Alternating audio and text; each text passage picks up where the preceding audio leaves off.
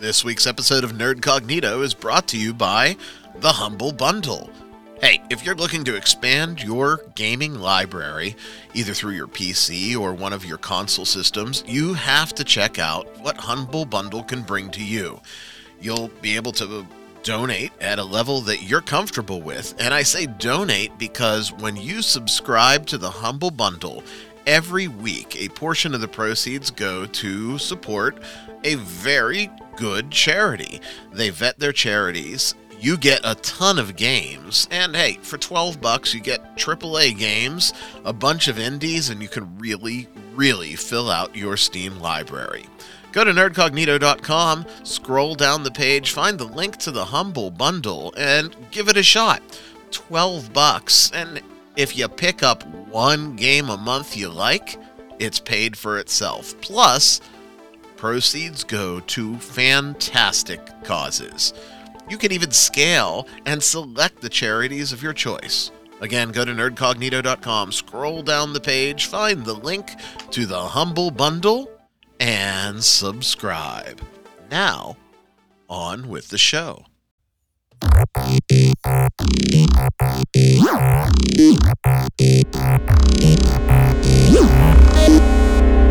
Nerd Hey, hey, everybody. My name is Ryan David. Thank you for tuning in. You're listening to Nerd Cognito, and I am joined, as always, by Bert. Hey, Bert. Hey Ryan, how you doing? Ah, I still am just got the the remnants of sickness rattling in my chest, but I'm trying to power through it. And uh, how are you doing? I know uh, the sickness bit you this week. Yeah, I spent most of the week in bed, but you know everything's much better now, and you know I'm dealing with it. Well, I will tell you, you sound a thousand times better than I sounded after a week. Uh, you remember we recorded the Ryan was delirious episode, I do, and uh, I do. Oh shit! I might have accidentally deleted those those original files. Right, accidentally. We got it. Uh, you know that's true. This week we have on deck two things. We've got, uh, well, you know that guy, right, Bert? That guy. That guy. That Oh, guy. that guy. That guy, that guy that was in your group for a while, maybe a real life friend, but an absolute shit player, and, uh, you know, either left in a tizzy on their own or was unceremoniously asked not to return. That guy.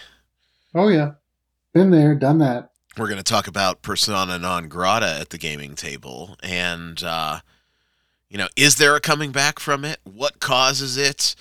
How do you handle it as a group, as a DM? And uh, generally speaking, you know, the not so nice real world implications of bad gaming. And uh, I don't know if you've been paying attention this week, Bert, but uh, there was a soft, informal announcement of a new tabletop role playing game this week. Oh really? There was. I can't believe you didn't see it. It's Aura's the tabletop game. Oh, yours. That's a My- different thing. Yeah. oh, Oh, oh, So, um, while we are nowhere near a formal announcement, uh, people have asked, and uh, surprisingly, the the the whole, I guess, aesthetic is really a big hit in, the community and with the folks that, that I've bounced it off of. So, we're going to talk a little bit about the system. Well, you get to take the prime chair and ask me anything, uh, and I will sort of tell you where Aura's the role playing game came from, where I hope it's headed, and uh, just, you know, where I'm at in the process because truthfully, it is kind of a one man show, you know what I mean? So, um, not not a segment to toot my own horn, but just a segment to talk about it because there wasn't really a heck of a lot going on in the gaming world. It was a pretty quiet week, so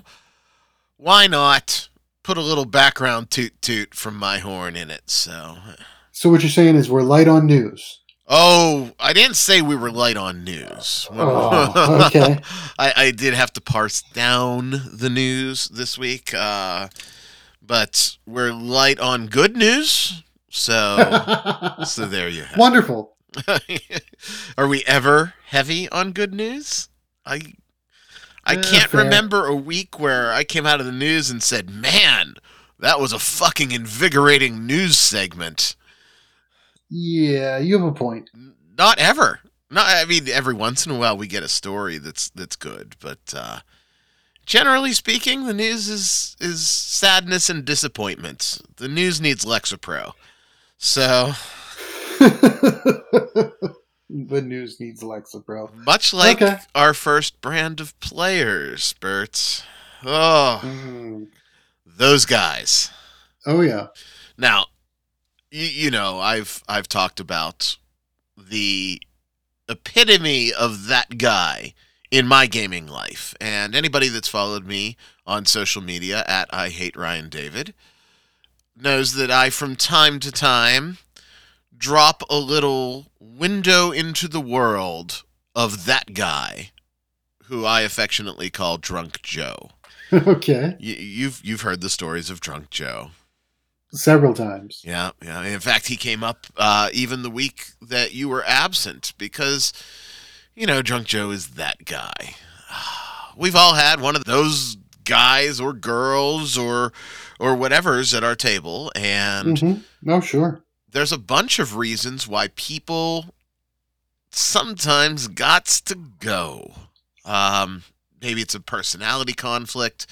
Maybe it's a play style conflict. Maybe they just did something so egregious in life that it can't be a productive and entertaining and fun gaming session. And you just got to cut the cancer out. Um, I don't really have anywhere to go with this one. It, it, it's interesting because there are so many reasons why you might need to cut and punt a player. Uh, got anything popping in your mind that I haven't covered? Sure. I mean, there's and there's also two types of, uh, I guess, when it comes to punting a player. Like, do you wrap up the campaign and then just not invite them back for the next one, or is this something where you cut all ties right now and and throw them out the door? Kill the character, maybe make the character an underling of the BBEG, and uh, uh, get them to go? Or you're talking about the person, though?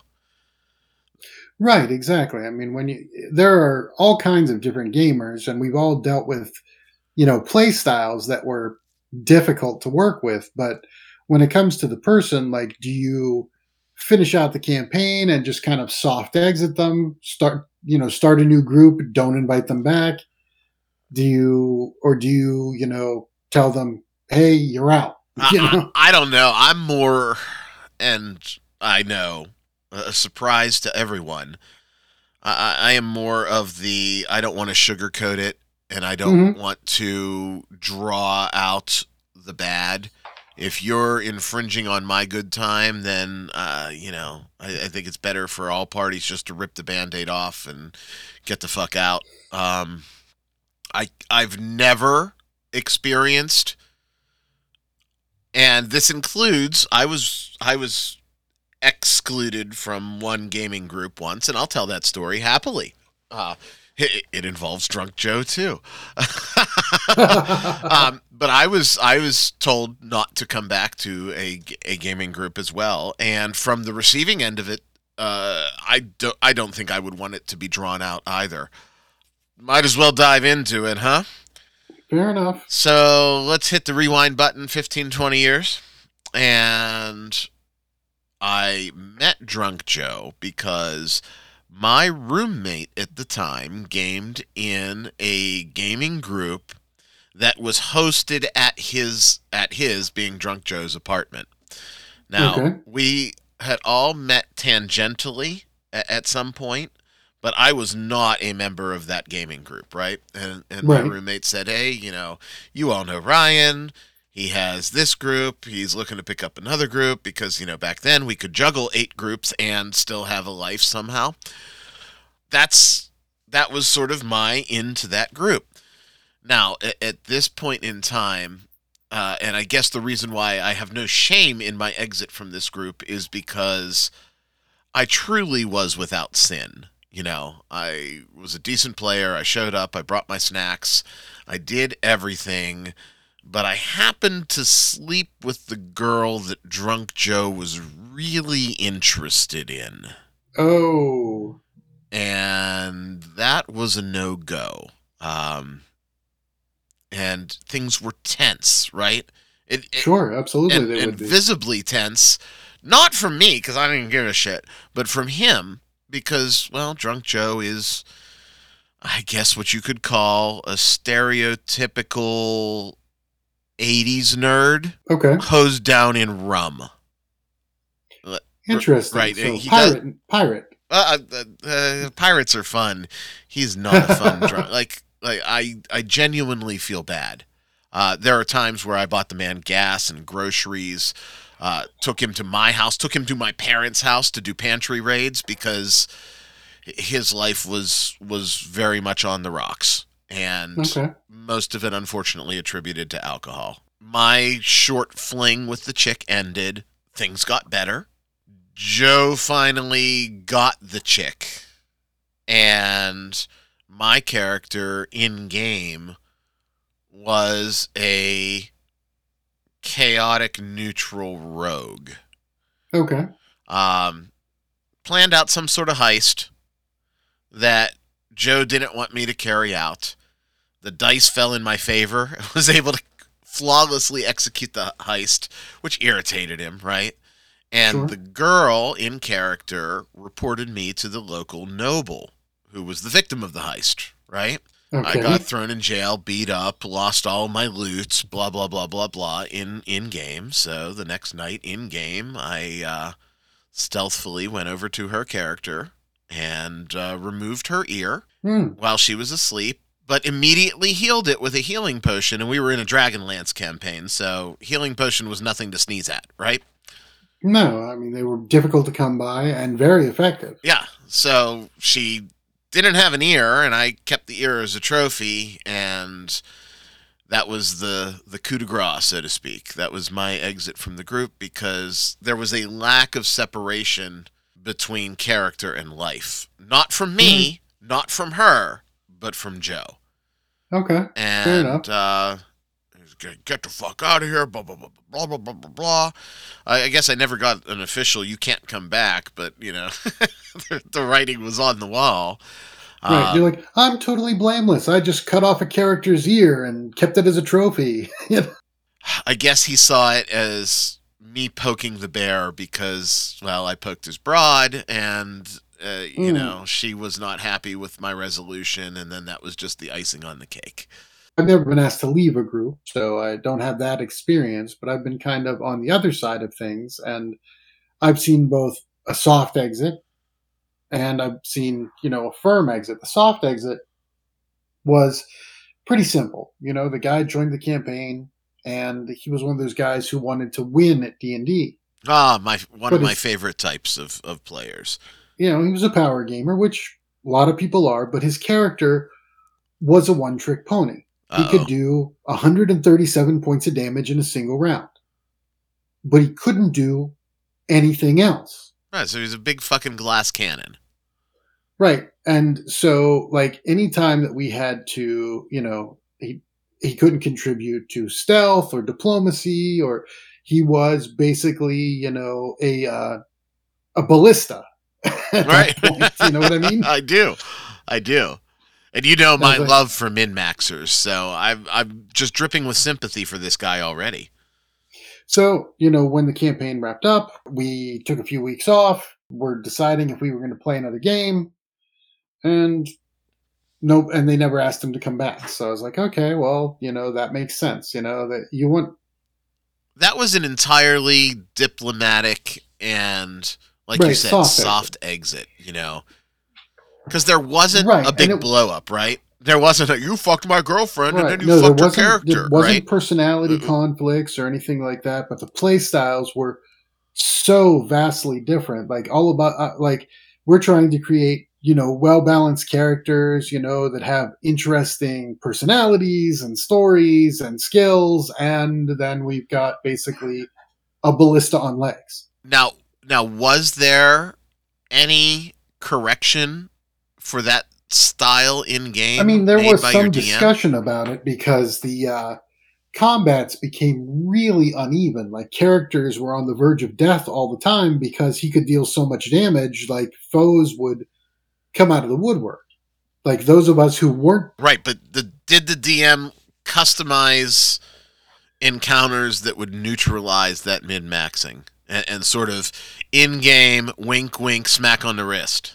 No, we were doing modules, so the campaigns were the campaign was on rails. Oh ha ha ha! So there wasn't a lot Gotcha, of modification gotcha. that could be made. Um, he would just he could ramp up the difficulty, which meant that the combat That pun- punishes everybody then. right. So it was different. So that was we just kind of called it quits. Everybody went their own way, and then when we got together for our next our next campaign, you know, we had different players at the table. That's all. Hey, I, I I often draw the parallel that a good gaming group is like a date, right? Mm-hmm. And sometimes you have one date, and sometimes it's a memorable date. Sometimes it is the greatest one nighter of your life, but you don't always call them to go Right. to dinner the next night. Right. And- exactly. and that's okay. That it is okay. Um, you know, I can think of a particular segment of our dear hobby that, um, well, they have a very different play style than would mesh at my table, right? And I get a lot of shit because people assume that, you know, I want to eradicate them from existence, and that's not necessarily the case. I do want them to to ratchet it back. You know, the world doesn't have to play the same way that you play. I recognize that. I want them to recognize that. If you know, if they want to go and tie one on and then role play going to Blaze Pizza as a fox, more power to you, bro. If you've got a group that wants to do that, but um, don't shove it down my throat. So Now the other type yes. was the other type is the type that I think that you're going to be more interested in because, like you said, this was just kind of like a meh date. You know, you saw it through to the end, dropped them off at home, and didn't go out again. right. Th- This other one that I was with uh, was oh several years ago. The um, the player was asked to leave based on the player, not on the character. Been And there so- and done that. I've asked a few to do that just because of that, but I want to hear your story. Sure. So, I mean, this guy, he was eager, but there were some, you know, he was rough around the edges. Uh, for one thing, he was very, very clumsy. And uh, that's not a bad thing in itself until I watched him spill six sodas on character sheets in one night. Mm. After the first one, he should have not been permitted To have Well, a drink at the they- table. All right, now you can't have that at the table. Let me go get your sippy cup. Right. You know, you need a glass with a lid. Like, that's. So, I mean. But and- and, and- and, no, you know, again, me being also very forward and unfiltered, I probably would have said something like that to them. right. And I mean, you can't fault somebody for being clumsy. Clumsy. Some Oh, people yes, are just like a bull in a china shop. Yes, you you can. You know, if somebody's clumsy, eh, you know, they could have balance issues. There could be any other reason why they'd be clumsy. But the uh, the other thing was this guy um, thought he was a larger than life personality when he wasn't. So, like, you know, invited him to a party. He drank six skimlets, broke somebody else's house up, smacked somebody's girlfriend on the backside. Mhm. Um, you know, actually broke the locks on somebody's front door. You know, after that, it was kind of like, okay, well, you know, we can game at my house, but he can't come. right. Somebody had to sit him down and talk to him and kind of phase him out. And you know, he he started you know live action stuff and uh, you know did a bunch of different things and Oh, that's great. his The clumsy way. guy LARPing. That ought to be a blast. Uh, well, it wasn't my problem at that point. that, that you know, I and again, I think you were probably more gracious with that than than I would have been. Um, I would have been again very forward. Even that that was about as aggressive as I'm going to get. I'm not looking to pick a fight. I'm not No. looking for a confrontation. Heck no. I'm looking to eliminate confrontation at my table. So um, I, I don't want to, unless I don't like you, and then I'll probably get some digs in. But that's just me because I'm an asshole. That's not news to anybody. Speaking Oh, of, you said it. I did. I did. I, I warned you too. We got a big one this week. All right, hit me. Big old news week this week. Uh, you still haven't uh, subscribed to your Paramount Plus yet, have you? No, I have not. So you still have not seen any of the new iterations of Star Trek. Not really. No. Just, well, uh, just the just the one episode you made me watch. well, this one will be, um, I, I guess, a little lackluster for you. As you know, Star Trek Picard is heading towards the release of the third and final season. hmm and uh, the the um, showrunners have released footage and information regarding the hero ship going back to some Star Trek roots. You know, one of the criticisms of Picard was it's not Star Trek because there's no ship, there's no space, there's no blah blah blah blah blah, right? Right. Um, well, the third season apparently either is intentionally or unintentionally addressing that, and uh, the hero ship of season three is going to be the USS Titan A, which is a Hmm. Neo Constitution class or Constitution three class for those of you that are into your starship porn. Um, it's a very pretty ship. It's also the successor or I guess the the retrofit or the the new version. I guess we'll find out of the Titan, which uh, if you are a near and dear next gen fan, know that that was the commission that Commander then Captain Riker uh, was was granted uh, after his days on the Enterprise. So they at least have a ship to be excited about. It's pretty ship. I don't know. What more can you say? Uh, I don't know. I mean, you know, there's something about starship designs. They keep getting, you know, more and more. I think interesting. I, Yeah. I guess as time goes on in the Star Trek universe, like you see all kinds of things that you know. uh, Well, I guess obviously, you know, the original ones were limited by the time. You couldn't have nacelles that moved because it was a plastic model. You couldn't, you know. Right. Uh, you know, technology evolves, but Right. also, um, at, at the time, just the concept of science fiction was very narrow, where it's incredibly broad. Right. It is a whole frontier now. Mhm. uh, when you look at the science fiction spectrum. Uh, this was a throwaway. I wasn't even going to mention it, but you, you brought it up.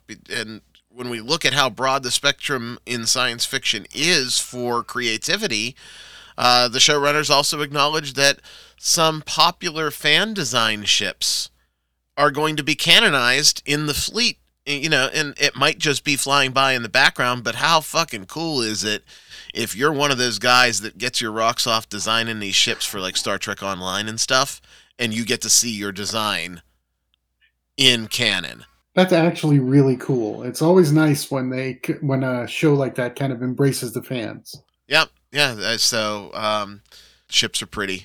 This one is as pretty as a as a ship can be.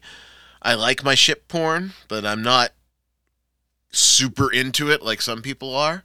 It's a good looking ship. Maybe I'm showing my age. Just like the first emoticon, Bert turns 40 this week. Do you feel old? Uh, the smiley face turns 40.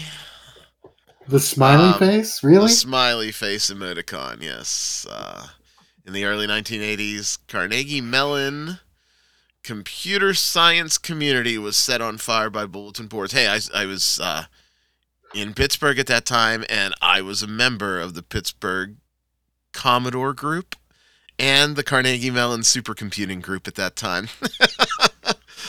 I really was. Um, professor at Carnegie Mellon that thought it would be a cute and clever way to, quote, explicitly mark posts that were not meant to be taken seriously. And hence the, the smiley face emoticon was born.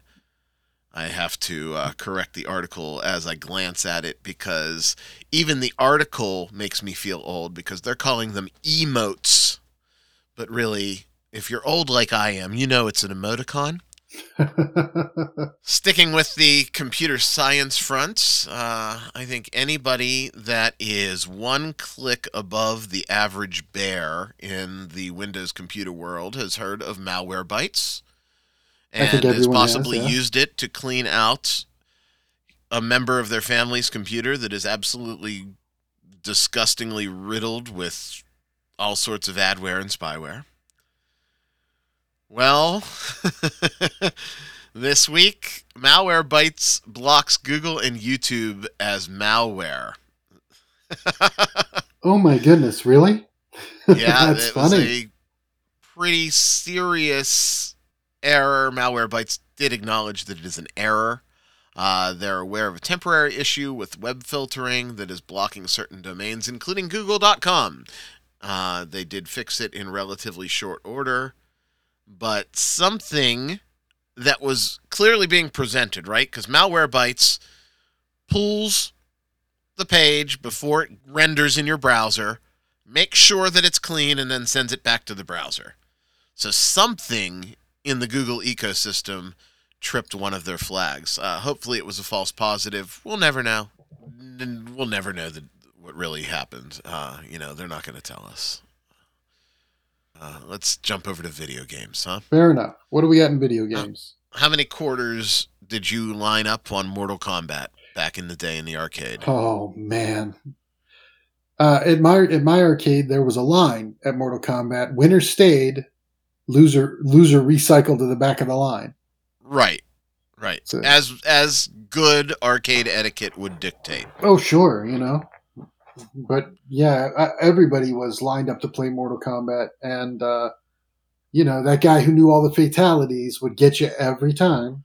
Oh, of course, and sometimes in like thirty seconds. Oh yeah, like, oh man, and I'm talking both rounds. Yeah, I mean, I thought I was doing good when I learned Raiden's Superman punch. That that became very effective for me for a while. Uh, I I I don't remember specifically the first arcade fatality that I pulled off but I do remember the first we'll call it handful of them and it was just a great feeling to to actually do it in the arcade cuz you saw guys do it but when you did it it was it was something special. The only one i ever pulled off in the arcade was the uh, was kano's uh, rip the heart out. The heart punch? Yep. i think my first one was scorpion toasty. Oh very nice. So um, in fact i know it was because scorpion was my arcade character that was preferred at that time.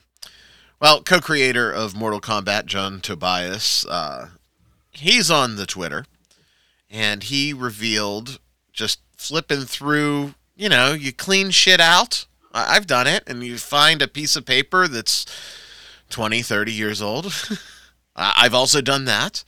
He revealed his original hand sketch of the Mortal Kombat dragon icon on oh wow on a tattered old piece of notebook paper uh, which was pretty cool. The uh, artwork was, of course, then digitized, and Tobias himself went pixel by pixel, tracing it from that artwork to to the to the logo that we know and love. So it really is a case of art right the first time. Um, well, I mean, that was not I mean, I guess it was a little unusual at that time, but in the early days of video games, they did grid mapping all the time. Yep. Every game for Atari and things like that was all grid mapped. Right, and uh, it got him waxing nostalgic about Mortal Kombat in general. Uh, the dragon logo actually was a hard sell. It was between that and a seahorse. Yeah. I don't know. How does that work? Seahorse from Mortal Kombat. Um, the game was also originally slated to be titled Dragon Attack. Um, Dragon Attack. Dragon okay. Attack. But uh, Ed Boon and, and Tobi- John Tobias at the end decided on Mortal Kombat. Dragon Attack, as, as you know, is also a Queen song. And uh, Ed Boon apparently loves said Queen song. So if you are interested, uh, go check out at the real Saibot. There is a whole thread of vintage Mortal Kombat creation, like pre-alpha stuff. He has all sorts of very, very cool artwork that's up. Uh, he has his original sketches of the arcade cabinet, which you know you youngins don't understand, but that was a big deal. That's what drew you in to put your quarter in. Um, Absolutely. He, uh, you know, put up a, a video of a god awful tacky golden dragon statue that he picked up that was actually the inspiration for the Mortal Kombat dragons. Um, talks about Dragon Attack, talks about the logo, and it, really is some great insight into the mind of I mean, Tobias and Boon arguably are in the top five amusement designers. Notice I didn't say just game, because they Mhm. also were at the pinnacle of the golden age of pinball, the resurgence, when everything went LED dot matrix. They did Mortal Kombat. They did all of the midway games that you can think of that were quarter munchers at the time. Smash TV, and uh, you know, they were Bally Midway for a good ten years. So, um, definitely uh, on the Mount Rushmore of the arcade designers. Let's put it that way. Uh, So let me ask you, Ryan. Yeah. uh, We're talking about arcades. We're talking about you know our youth. What arcade or what cabinet art always drew, drew you in? Just sucked in your quarters. purely based on cabinet art. Yep. Oh, this this is going to be difficult because I was a pinhead more than I was uh, a video gamer gamer. But um, excluding pinball, cabinet art that drew me in. uh, You're gonna laugh, but but this is this is God's honest truth. Um, terrible game. Knew it was a terrible game. Cabinet art drew me in. Pit Fighter.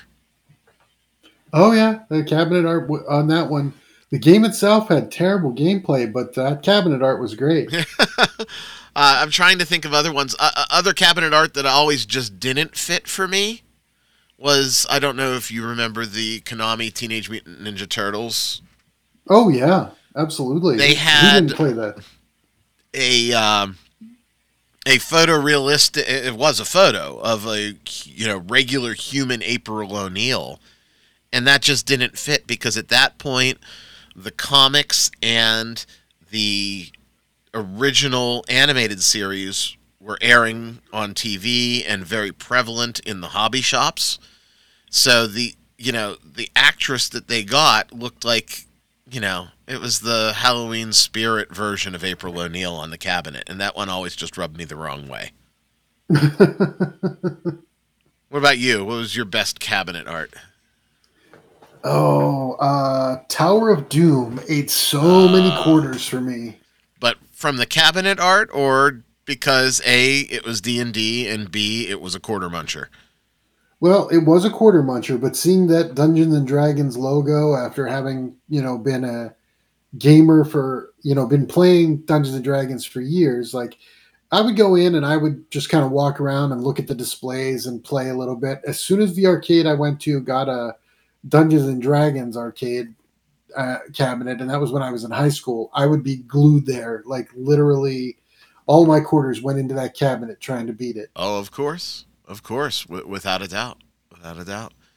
That's something that that I really do miss, and I feel bad to an extent that my little dude won't know the arcade culture.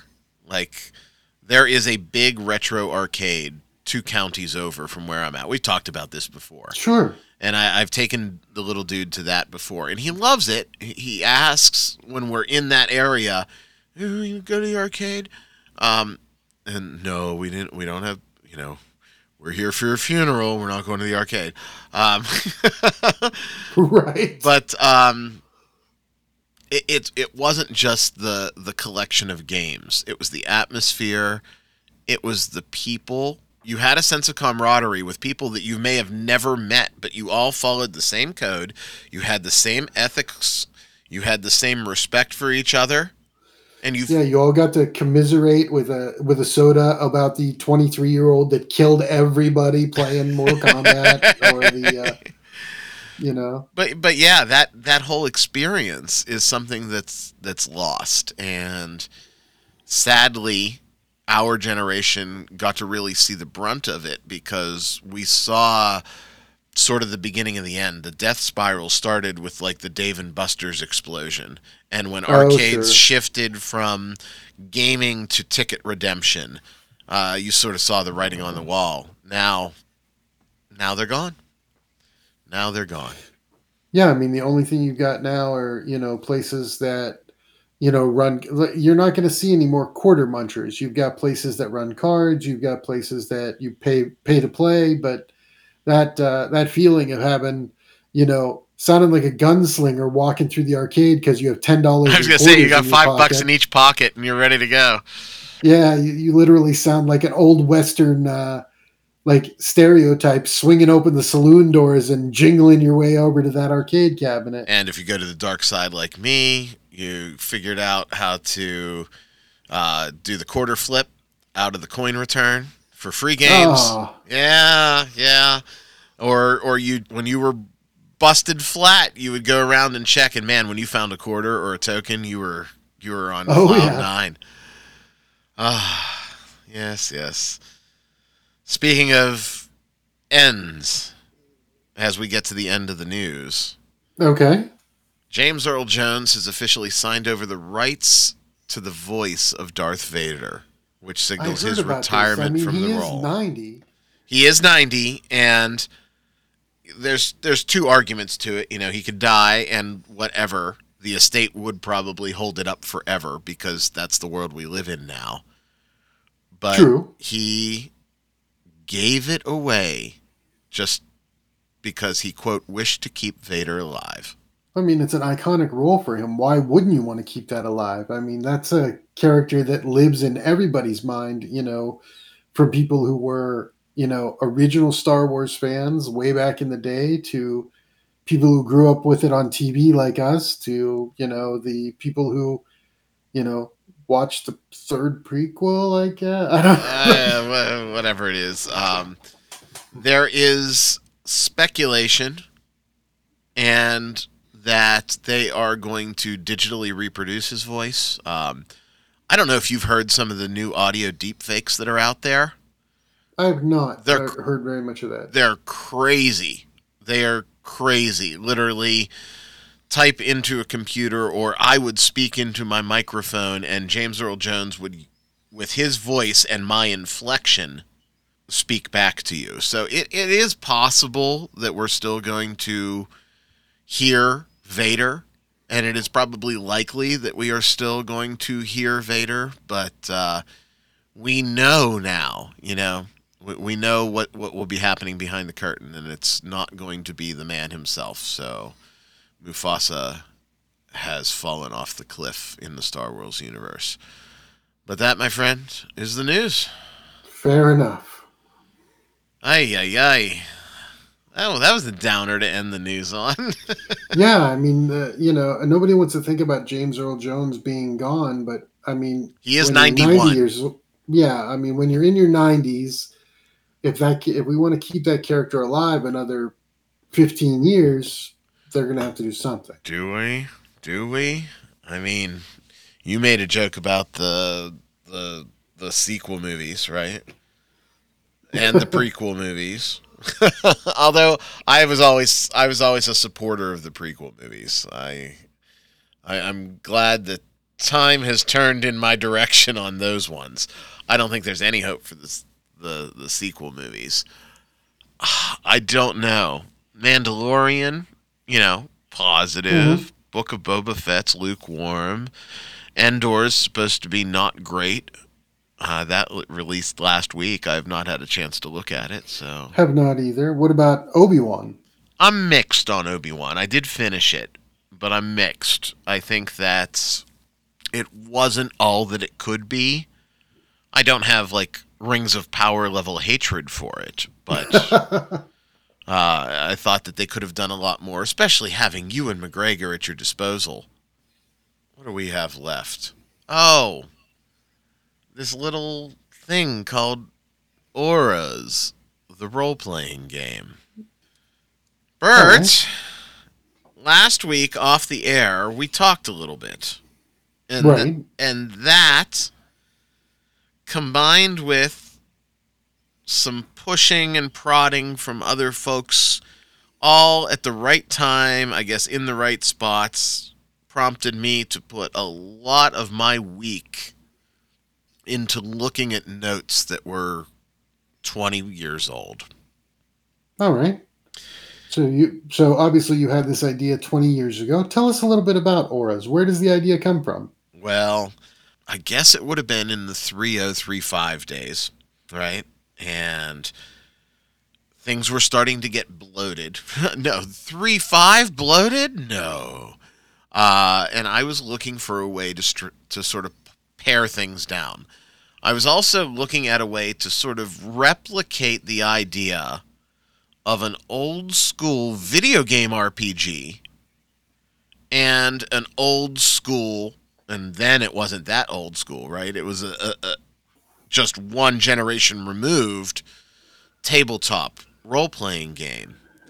Okay. And I came up with this idea of breaking the stat block. That was really the core thing. I was like, we can't have a stat block. I wanted to remove that incredible layer of crunch that is sometimes off putting. I mean, think about it. If you were to hand a character creation sort of workflow to the average fifth edition player, only that character creation workflow was from AD&D, their heads would explode. Oh, are, are there worse ones out there than AD&D? Um, Oh. First edition Shadowrun. Rolemaster, I mean, we've we've played them, right? Oh yeah. Uh, Shadowrun takes a, a while. I remember a character creation session, no shit, that was eight hours, and we did not finish the group for Rolemaster, right? Oof. uh, Traveller, but Traveller's unique in that character creation is is a is a big part of of the the draw for that. Uh, but no, I, I I wanted to still have enough meat on the bone that would satisfy old grognards like us. And now I'm talking from present perspective. As I look back through the notes, I said, "Yeah, this can work." I don't know if it's going to be like a stereotypical model of OSR materials, but it definitely has sort of like an OSR tip of the hat mindset with this whole new mechanical system. Um, so I went through my notes and Okay. scrubbed a lot of them, ended up marking a lot of stuff for rewrite, but realizing that, you know, this is something that legitimately can happen now that was not feasible then because back then if you were self-publishing you were spiral binding things in your basement and mailing them out Yeah, yeah. Or going to, you know, uh, conventions and selling, you know, at, you know, whatever convention you could get into and get a vendor table at. Right. And now, thank goodness, technology has evolved to the point where you can effectively self produce and self publish with the right digital connections, which are available to anyone, especially when you're looking at, you know, production. There are free tools, there are paid tools. I happen to have a, a need for a lot of design tools, so I already have Adobe CS. So uh, the paid tools are costing me zero, right? It's costing me time and love that I'm putting into the system. When it comes to distributing, I'm calling up Joe from Big Geek Emporium. Will I dance with the devil on DriveThru? I don't know. Itch Itch.io is probably another reasonable possibility, and there are so many print on demand options right now that that's one Mhm. decision that's still sort of up in the air. Am I going to go full Kickstarter and publish, or do I just do print on demand and eliminate that entire piece of the puzzle? Because, like I said, I have most of the overhead already covered. It's really just going to be my time and my love that goes into the system. So, Right. So you don't have any time to play games, but you've got time to make games. You know how that goes. it's different when I'm sitting at the couch with a laptop managing the little dude and playing Hot Wheels with him on the side versus getting away from that little dude for three, four, five hours, right? Oh, yeah, that's fair. It's, I guess, it's active time, but it's time that I can multitask things out mm. of. It, it, it's not necessarily I need to block off half a day for it. So I thought about the core reasons I wanted to create the system and just sort of went from there. And now it's just a part, or it's just a matter of time and effort and, you know, revision and playtesting. And uh, then we get to do the fun part, at least for me, you know, laying out the art and putting it all together.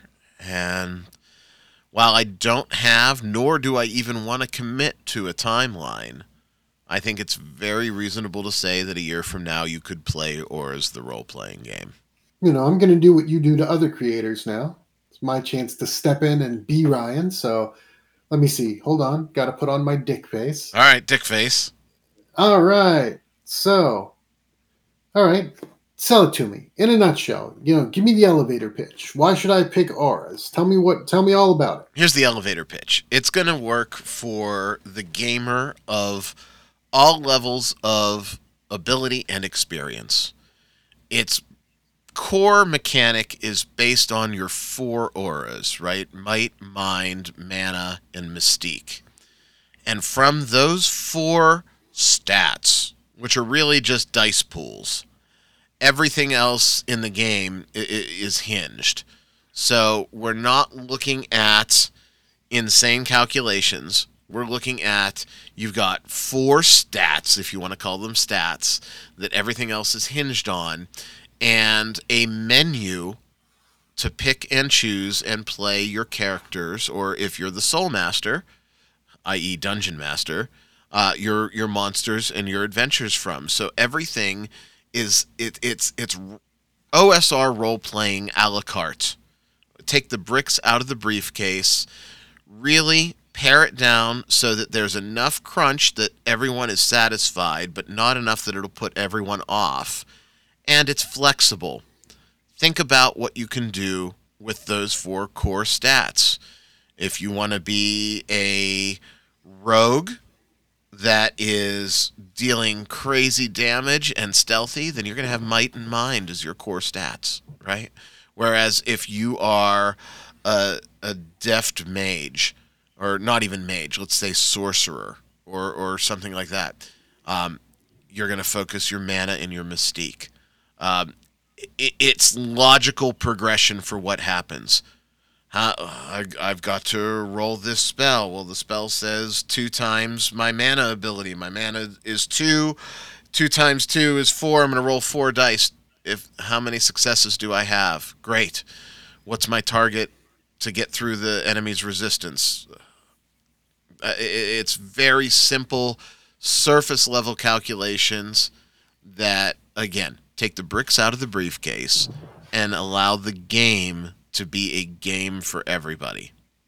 So it's so the math is still there, but it seems like you've lightened up on the math, but you didn't go into that full like um sort of what do you want to call it dynamic or like stunt based type of play either. What I was thinking of is, you know, there's a lot of games that went to very simple math but have a more cinematic play style, things like Fate or something like that where or there's games that are you know super number heavy um, but kind of limited with customization because of that you know? Well here's the great thing. Since it is what you see is what you get and logic prevails when it comes to stats um, you can run it in either style and still be incredibly successful. There's not going to be a particular play style that suits itself better to this system than a different one. If and you used Fate, I I've played Fate, I've run Fate, I've enjoyed Fate. Um, if you prefer sort of that cinematic feel, you can still have that cinematic feel. But when it comes down to a die roll, there's not going to be a need for you to grab a book. You're going to be able to look at a sheet and make a logical decision based on what you know from the from from the system. The only Okay. time you're going to need to grab a book is if you level up a character or if you're the soul master, you know, running an encounter or preparing for a session. Interesting. So the idea is, you know, the, to make it more accessible. Yeah, because I'm such a Um, gatekeeper, right? right, right. Well, I mean, there is a, uh, a segment of the gaming community that hates you. Does this game have anything to offer for them? I absolutely think it does. Um, now, I'm going to be very upfront. It is designed with the philosophy of playstyle that we see in the OSR, but that doesn't mean that they're not going to be able to play it and enjoy it. Like I said, whatever playstyle you have, there's a logical connection to the stats and the mechanics of the game. And again, some of those are still being worked out, you know, but my goal is to have a very rich system and eventually setting that can be adapted regardless of your playstyle. I like that. Considering our first segment, I really only have one more question for you, Ryan. Uh oh. How do I win? Get the fuck out of here. Uh, I've been uh, trickling art out on Twitter, um, bit by bit. Very, very slow. Uh, in fact, I shared some art with you this week too. You did. Um, It's uh, pretty interesting. Twitter stuff. has only seen maybe three or four of those at, at this point. Um, What kind of response are you getting? positive. I, I think it's funny that uh, the the one of the first comments that that I remember. It may not be one of the first comments, but one of the first comments that I remember is from a creator in the OSR, and their comment was. "I Wonder if the Sparkle Trolls are pissed off that you stole their color scheme. Oh, But um, no, no, I, I was really unsure about how to go about just the art direction. And as you know, if it doesn't involve a computer and it involves like a pen and ink, I am worthless. I can do Right. magic in Photoshop, but I can't do shit with a pencil. Um, so I was really, really trepidatious about the art, and I think I found a good solution that might ruffle a few feathers, um, but I it's a great solution. And again, it speaks to sort of one of my other passions, being technology. Is I am modifying an AI model to generate the art for me. And so Okay. far, it has been wildly successful. So anything that you have seen, whether it's character art, whether it's uh, scene art, um, with the exception of design stuff, like you know, I did the the font and I did the effects and that sort of thing, but the Right. actual art art is all going to be AI generated.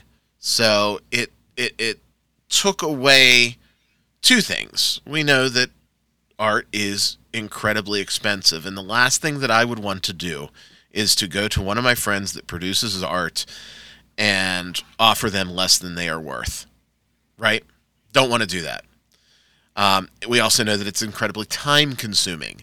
And with the exception of cleanup and layout and design, the bones of the system are there because I made them 20 years ago. So um, I solved two problems. I solved the cost problem of art and I solved the time problem of art by modifying what is out there as an open source AI art generator that anyone can download and with a little bit of coding experience can can pop in their own variables and modify it. And the more that model learns the disgusting amount that the art gets better. Um, i can't tell you where i started from on day one and where i ended up on day five with how the art has progressed.